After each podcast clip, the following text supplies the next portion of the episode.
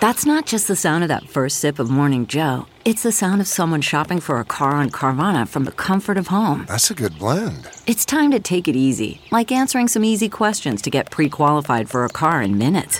Talk about starting the morning right. Just like customizing your terms so your car fits your budget.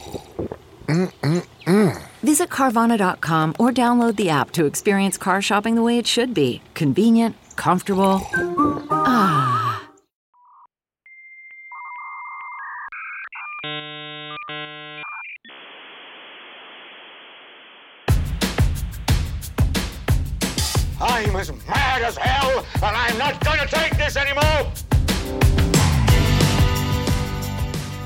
So, this is normally part of the show where I introduce who I'm going to be speaking with, and then we cut to my conversation with that person.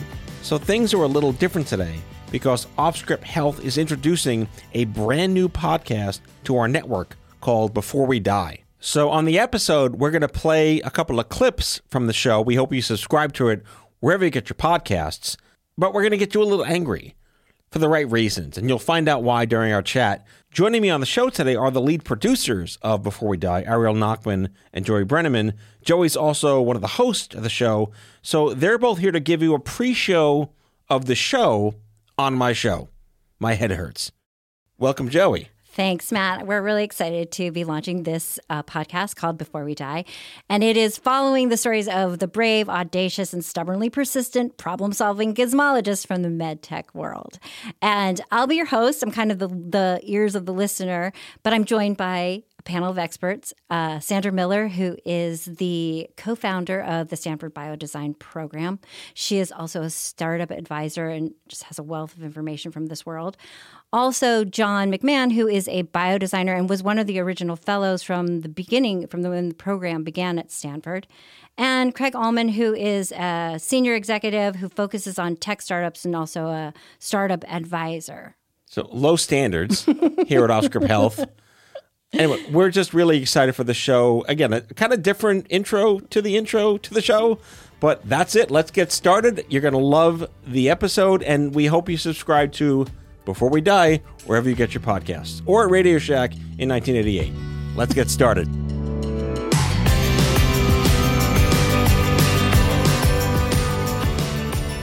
I think of MedTech and I think of like, um, I think of that movie like Get Out, where they take your brain out and like move all these machines in there and move the brain over. Some people are doing that. That's what we found out. Oh, really? At least you're thinking about something. When I first heard about MedTech, I had no idea what we were talking about, I have to say. Well, for the listeners, we're launching a new show here on the Adaptations Podcast Network called Before We Die. Before We Die. It sounds macabre, but trust us, it gets better. Exactly and it is a show about medtech, which again, sexy medtech or drunk medtech, but it's not as nerdy geeky as you think because it's kind of sci-fi. It's kind of Star Trek, not really Star Wars. That's kind of more like like space opera crap. Star Trek's probably more accurate, probably. Right. But what you guys have uncovered in producing this show and getting this off the ground has been extraordinary.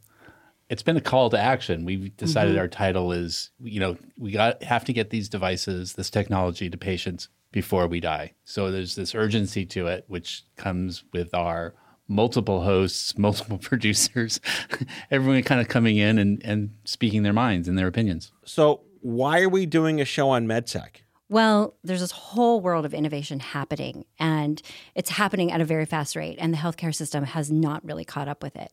And so it kept being my question to our team, our panel of experts, and our hosts like, what is medtech? So let's start there because John MacMahon, who is one of our panel of experts, has the, he just kind of sets things up very succinctly. So there's a great clip from him where he talks about what is medtech that helps us get to this question of why are we doing a show about medtech?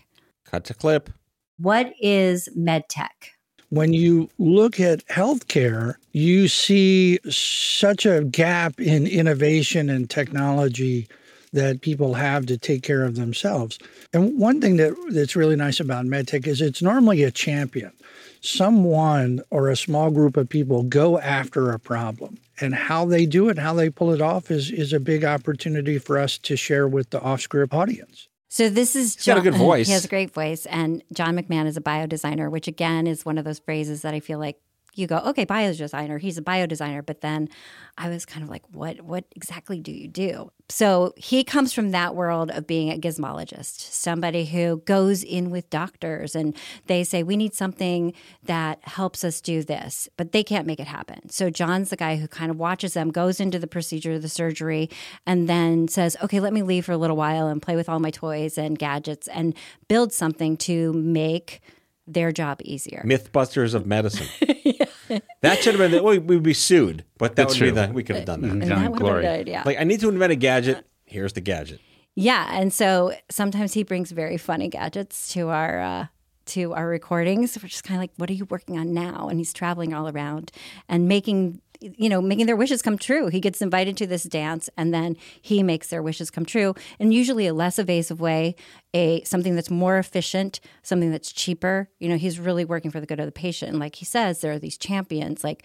Okay, we're gonna go. We're gonna be the champions for our cause. So he's one of our hosts. Yeah, uh, but wait, there's more. There are so many more. um, and then we have Sandra Miller, who is a startup advisor, because all of these companies, all of these devices are new technologies and therefore new companies who need someone to help them because there are so many this is they're not just like making a skateboard right they're making something that has to be regulated that has to get and won't kill people. Yes, and has to get go through Medicare and Medicaid, figure out how to get coded. This is all, all these things I had no idea happened. So Well, let's hear from Sandy. yeah, the medical device industry is very different from pharma. It's much more of a process where you're iterating alongside the physicians. The physician input as you're developing that medical device is really critical. The majority of the med tech industry are actually startups that are really trying to develop the right medical devices to solve a particular problem. Just like with any startup company, you need a lot of help. And in the context of doing startups in the medical device space, you know, you're also doing that in a highly regulated industry. right. So this to me is kind of like a one-on-one for listeners that there's a difference between therapeutics, which are the drugs you take made by the pharma companies that are uh, molecules invented by the government that they buy from them, and diagnostics, which are the actual robot things, you MRIs. You know, you go to the dentist, they do these bone scans, CT scans. Those are diagnostics. But what you're talking about and what they're talking about is there's other cool things that you don't know exists, but people kind of invent, but it's hard for them to grow up into adolescence. Yes, and you know, I think it was Paul Yock who really brought this home for me. Um, he is Dr. Paul Yock, interventional cardiologist, uh, gizmologist, has lots of patents, uh, and started the Biodesign Center at Stanford with along with our Sandra Miller. You know, he talks about the FDA process. So um, we have a clip of him because he was a person that I just answered jumped out of a window, by the way, when you said the FDA process. well, he answered the question. Paul for breaks me. this down yeah. brilliantly. And here. he answered the question for me. Okay, why is this important for our listeners? Why do listeners need to hear this podcast?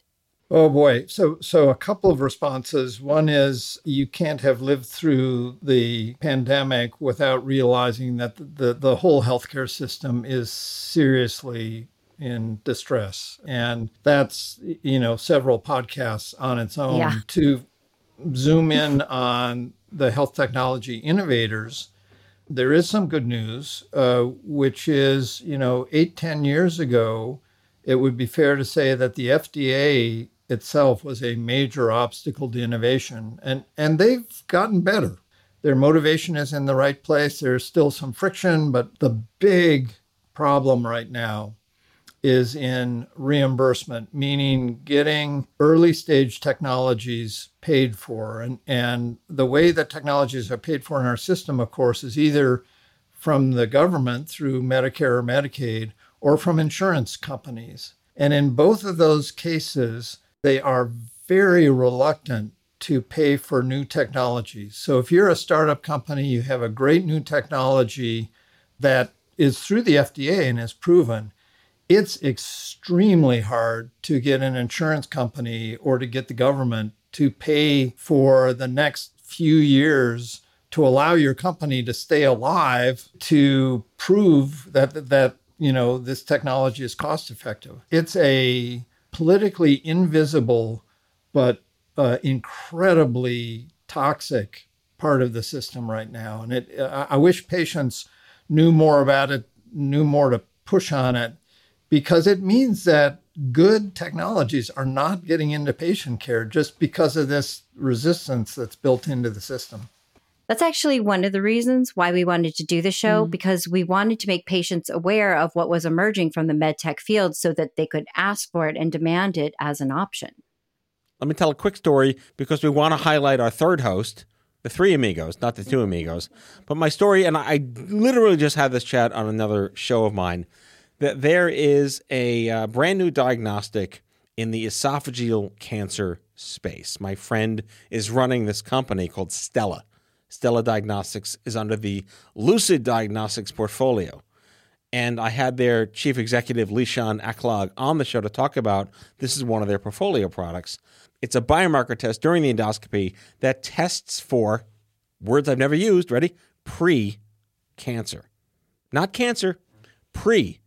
It knows that the tissues are at risk for becoming cancer Uh, unlike a colonoscopy, which finds cancer, or polyps can be precancer, it knows in the esophagus, based on this test during an endoscopy, if you're at risk for cancer, so you can change your behavior before you get cancer.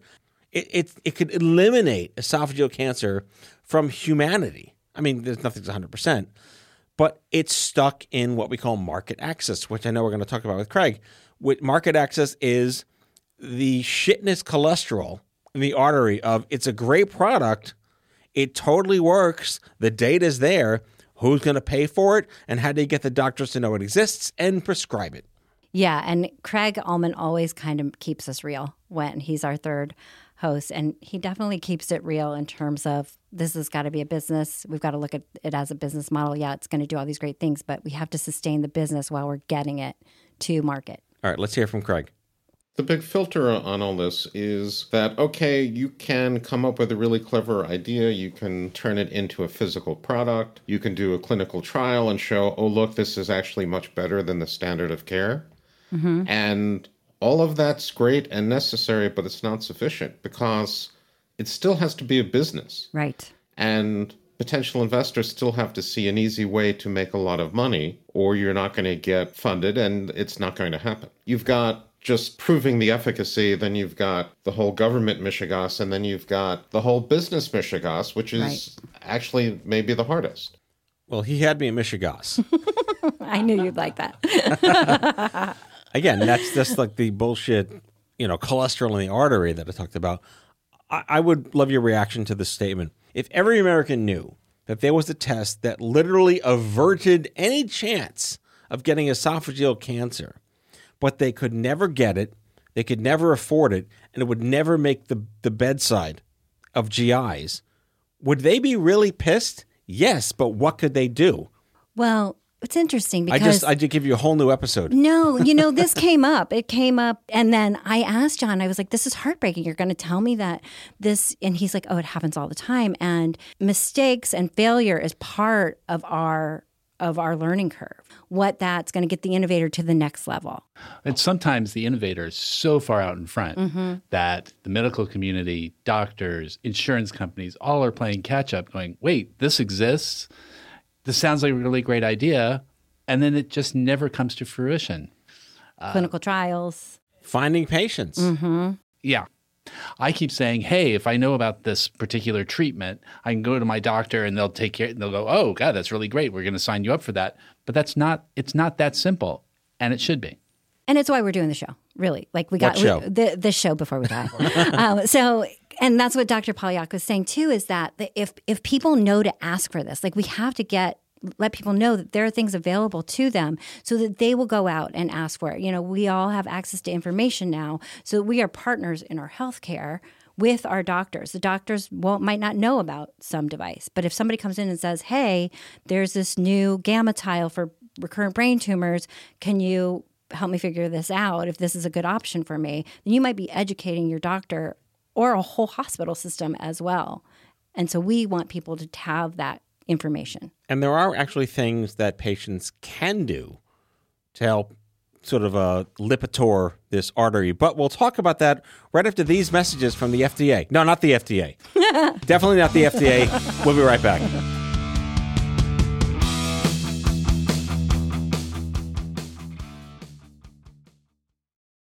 CarMax is putting peace of mind back in car shopping by putting you in the driver's seat to find a ride that's right for you. Because at CarMax, we believe you shouldn't just settle for a car, you should love your car. That's why every car we sell is CarMax certified quality so you can be sure with upfront pricing that's the same for every customer. So don't settle. Find love at first drive and start shopping now at CarMax.com.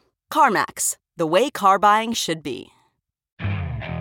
Okay, picture this. It's Friday afternoon when a thought hits you.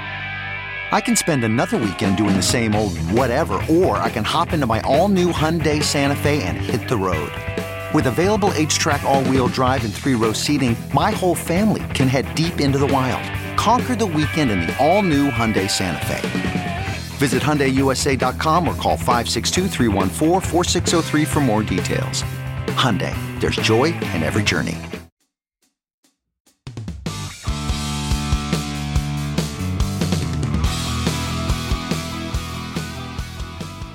They're out there by themselves with their idea that can last for years before it comes to a device or a new a new innovation.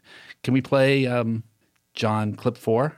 It's a really peculiar field. You get to go into uh, needs finding where you follow doctors or nurses or clinicians mm. around and you get to ask them why they do things. Yeah how you get to that is somebody outside of the clinician and outside of the nurse gets invited to the dance and gets mm. to watch what's going on. And you you say why do you do that? And then you get to think in your head there's got to be a better way. So you're constantly constantly looking for the improvement or some new less invasive way yeah, and there's a lot of the doctors, clinicians, and nurses that will say, we need a better way. And they may give you an idea like, I wish we had something that did this, mm. but they can't make it happen. Right. And so the biodesigner then, you know, stays afloat either with funding or however they do with a grant. And they show up six months later and say, hey, remember what we talked about? Take a look at this. It's like a flea market. What do you mean? People are desperately trying to like sell the teapots and the kettles, but this time they're very valuable. Yeah. And they were built by design with intention. But is it is it their responsibility to know about it? This is what I go back to. Like this whole be your own advocate. Know what mm-hmm. you're, you're, in. You're, they're sick people. Mm-hmm. They're potentially dying, or they're very ill, or they're living with a life threatening illness, and they need these tools because they failed we're going to talk about standard of care, mm-hmm. which is mm-hmm. like, you know, you, you go to this car wash and you get the basic wash, and it's not really good enough to clean the car. But you want to get the super wash, but you can't afford the super wash, yeah. or you don't even know they have a super wash. Right, right or you misinterpret what standard of care means. Right. Like people think, oh, well, I'm getting the standard of care. Right. And in terms of this, um, we were talking to Matt Likens from GT Medical, and he was talking about GammaTile, which is this new option for recurrent brain tumors, which there hasn't really been one in a while. And they actually did everything successfully with the FDA, and like they are you know, have got it to market, but then they launch in 2020, March of 2020. Yes. it was like the beginning of their launch. Great timing. Good timing. But he. Not he, even February. no. March, March, of 2020. But they're doing well. And, um, these tiles like like they're called tiles because i kept thinking wait like like you tile the brain tumor, the space where they've taken out the brain tumor, they put in these tiny tiles like you dial your bathroom, yeah. right? With these radioactive isotopes.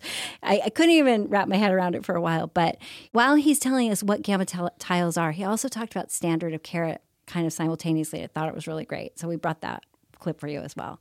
When people hear standard of care, this is a pet peeve that I have now. They think, oh, I'm getting the standard of care. It must be the best care yeah. possible. That's not the case, okay? And and too Good often, newer technologies are very slow to be adopted because you don't have quite enough data yet. Even those that are making such an advancement, like GammaTile therapy is, is so slow it, when these patient outcomes today are absolutely dismal, especially patients with GBMs. Okay, wait, wait a second. I think this is a really important point, and I just want to make sure that it's clear for our listeners because what you're saying is that even when something really successful like GammaTile comes along, it can be very slow to get adopted. So, in the meantime, what is being done? Mm-hmm. With today's standard surgery, a day or two in the hospital and you go home, and nothing happens for two weeks, three weeks, four weeks those tumor cells are replicating the residual they're going, ones. Yeah, they're going, hey, let's get going again, right? Yeah, these are cancer yeah. cells. They're replicating quite rapidly, right? Uh, but that wound, the surgical wound, has to heal before the patient can withstand daily external beam radiation. Got it. That goes on from, from one to six weeks on a daily basis with the goal of removing the residual tumor cells. So gamma tile therapy, let's, let's contrast it. Surgical resection, maximal safe resection, residual tumor cells are left. In the last five minutes of that procedure, radiation oncology comes up to the operating room, delivers the appropriate number of tiles to the neurosurgeon. Neurosurgeon grabs them, wets the tile, and literally tiles the cavity that has been created, the floor and the walls where that tumor was, with GammaTiles anywhere from three tiles. We've had one procedure with 22 tiles, depending upon the size of that cavity. Wow. Uh, and, and the patient is sur- surgically closed then, and that's it. Okay. But it goes to work immediately to address the residual tumor cells. And the dose that's created within that cavity is two and a half times the dose than one can achieve from external sources. So, highly lethal right at the time of surgery with the least amount of tumor burden and one and done. That's it. In this case, lethal is a good in a good way. It's good. it's, lethal it's to the tumor. So my take on that goes back to you know the Clinton cancer era of my diagnoses, because there was a gizmo gadget tech med thing back then called, ready for this, stereotactic radiosurgery which at the time was fairly innovative because instead of the standard easy bake oven where they just burn you to death for like six months straight, they augment that with slightly less whole brain or whole body radiation with it's hard to explain. It's kind of like it's a small laser. It sounds really terrible that way. Yeah. But instead of it radiating your whole head, they map your whole body and then they map the part of your body where the tumor is. In this case, for me, it was my cerebellum. And the, the, the laser goes in and it only radiates the tumor mm. based on the three dimensional map of your, your brain. And then it quickly cools off and leaves your head without disrupting any other, it doesn't harm any tissue around the tumor. So I was part of a trial for stereotactic radiosurgery, which today is now called tomotherapy or, or proton beam therapy. It just it's it's literally like they, they make a 3D sculpture of your any body part, but for me it was the brain, and it just knew exactly only to easy bake oven this part of your brain and not that. The best part is today in every airport souvenir uh-huh. shop, there are these 3D printed crystals of families. You see these? Mm-mm. Yeah, you can take a photo of your family and they 3D print it inside like a crystal. Oh yeah, I know what you're talking about. Yeah, you're welcome. that is the result on the consumer side of stereotactic radiosurgery. what I do for you people. well, turned out okay. I'm doing it right. yeah. I'm doing it right. I'm doing it right. But I'm doing it right. That's the stereo effect. That's the part of it. so, so again, this goes back to the idea that it, how angry would people get if they knew there was something that they could do?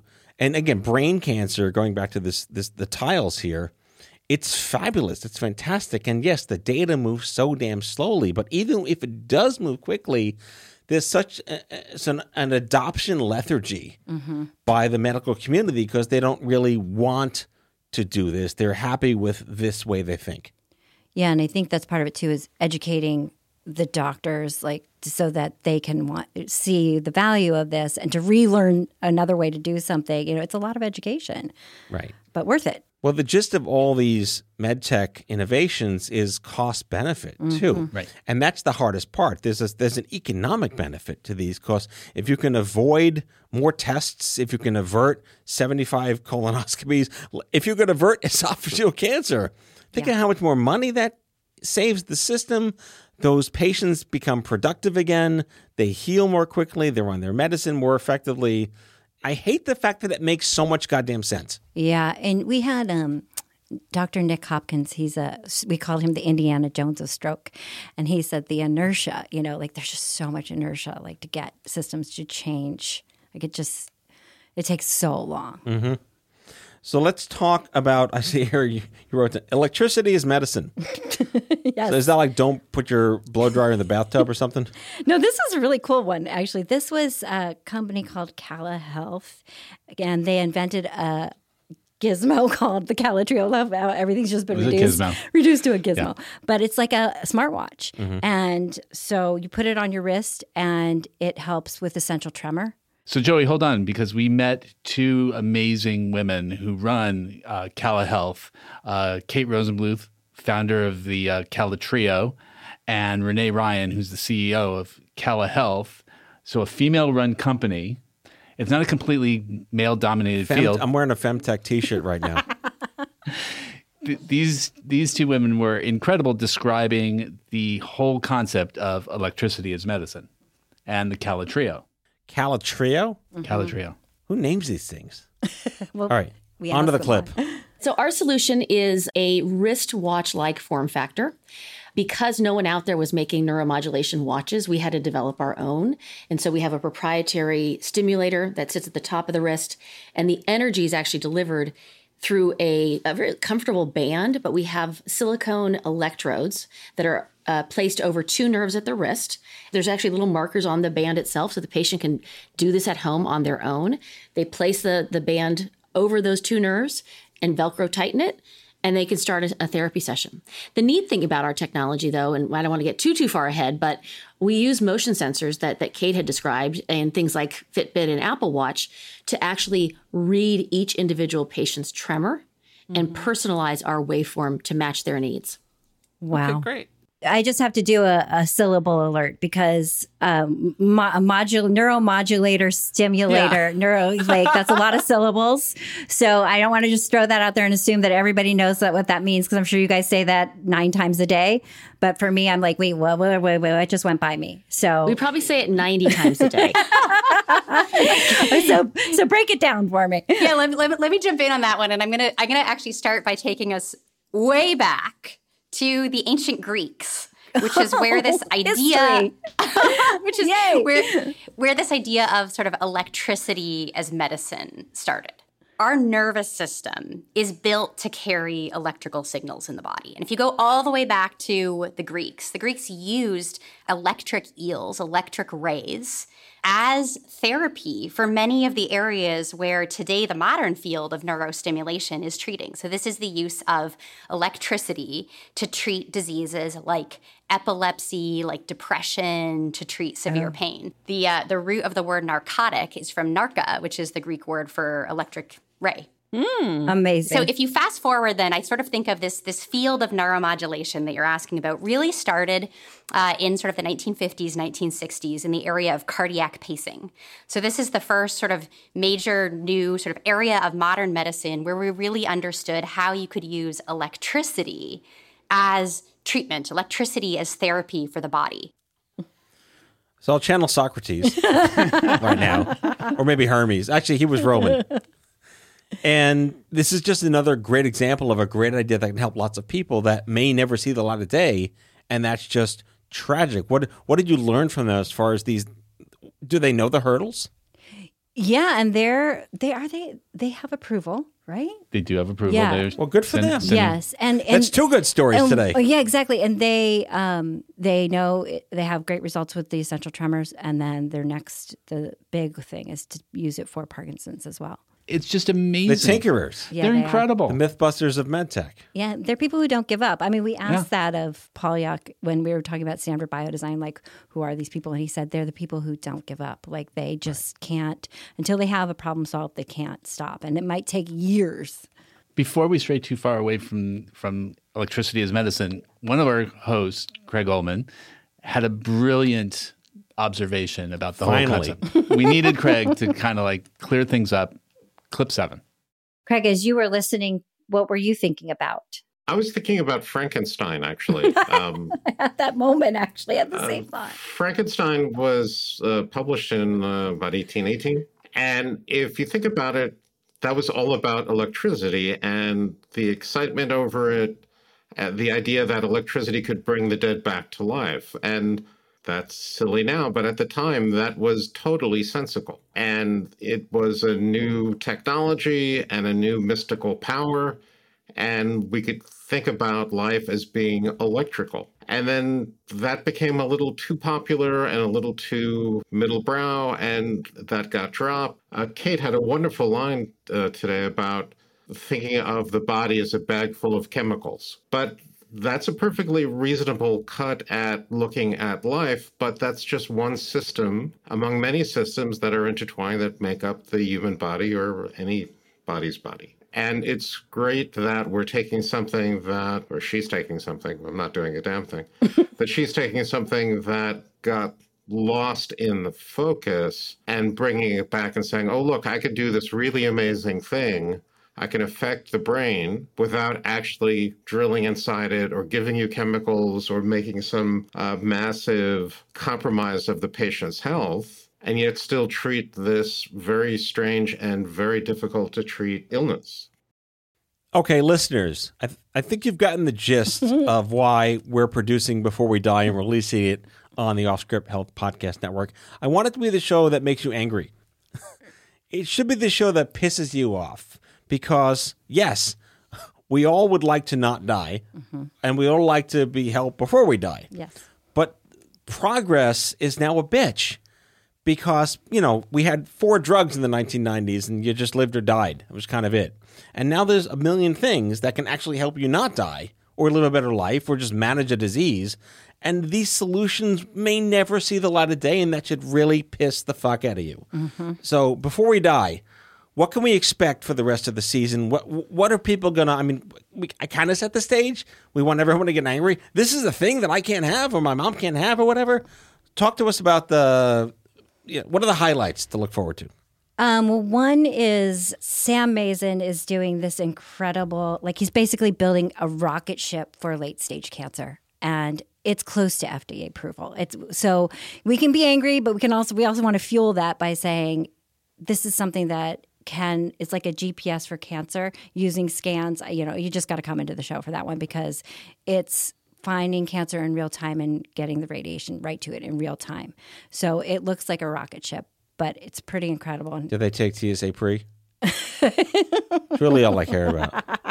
Tell us about Dr. DeLuca. Oh yeah, and then one of my favorites was just um, Dr. Hector DeLuca. So he's like the godfather of vitamin D, and uh, like he's invented var- variations, versions of vitamin D, and it's just one of those things where I was like, oh my god, somebody invented these things, and there was like a time before vitamins, and and he's 93 years old, and he's still going into the lab, and he's on the verge. So he spent his lifetime studying vitamin D, and now he's on the verge of like next level studying the UVB light as a cure for MS. So he was just wonderful to talk to and so down to earth. And Three buildings named after him at the University of Wisconsin.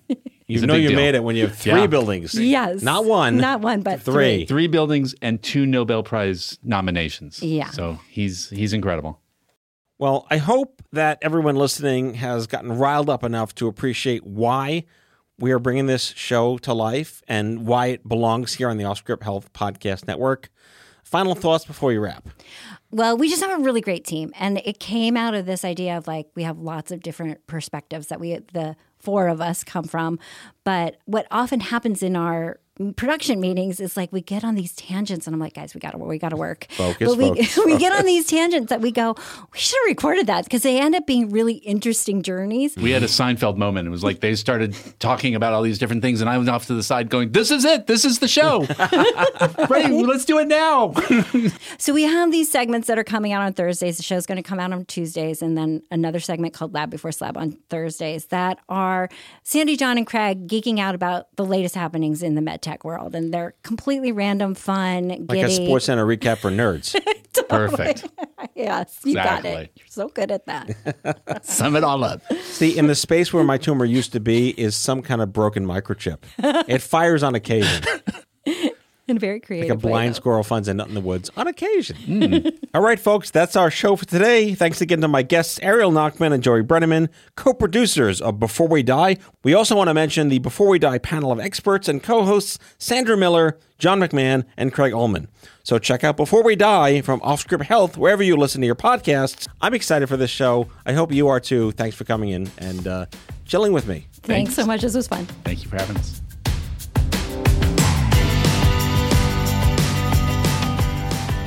Out of Patience with Matthew Zachary is an OffScrip Health production. The executive producers are Matthew Zachary and Andrew McDowell.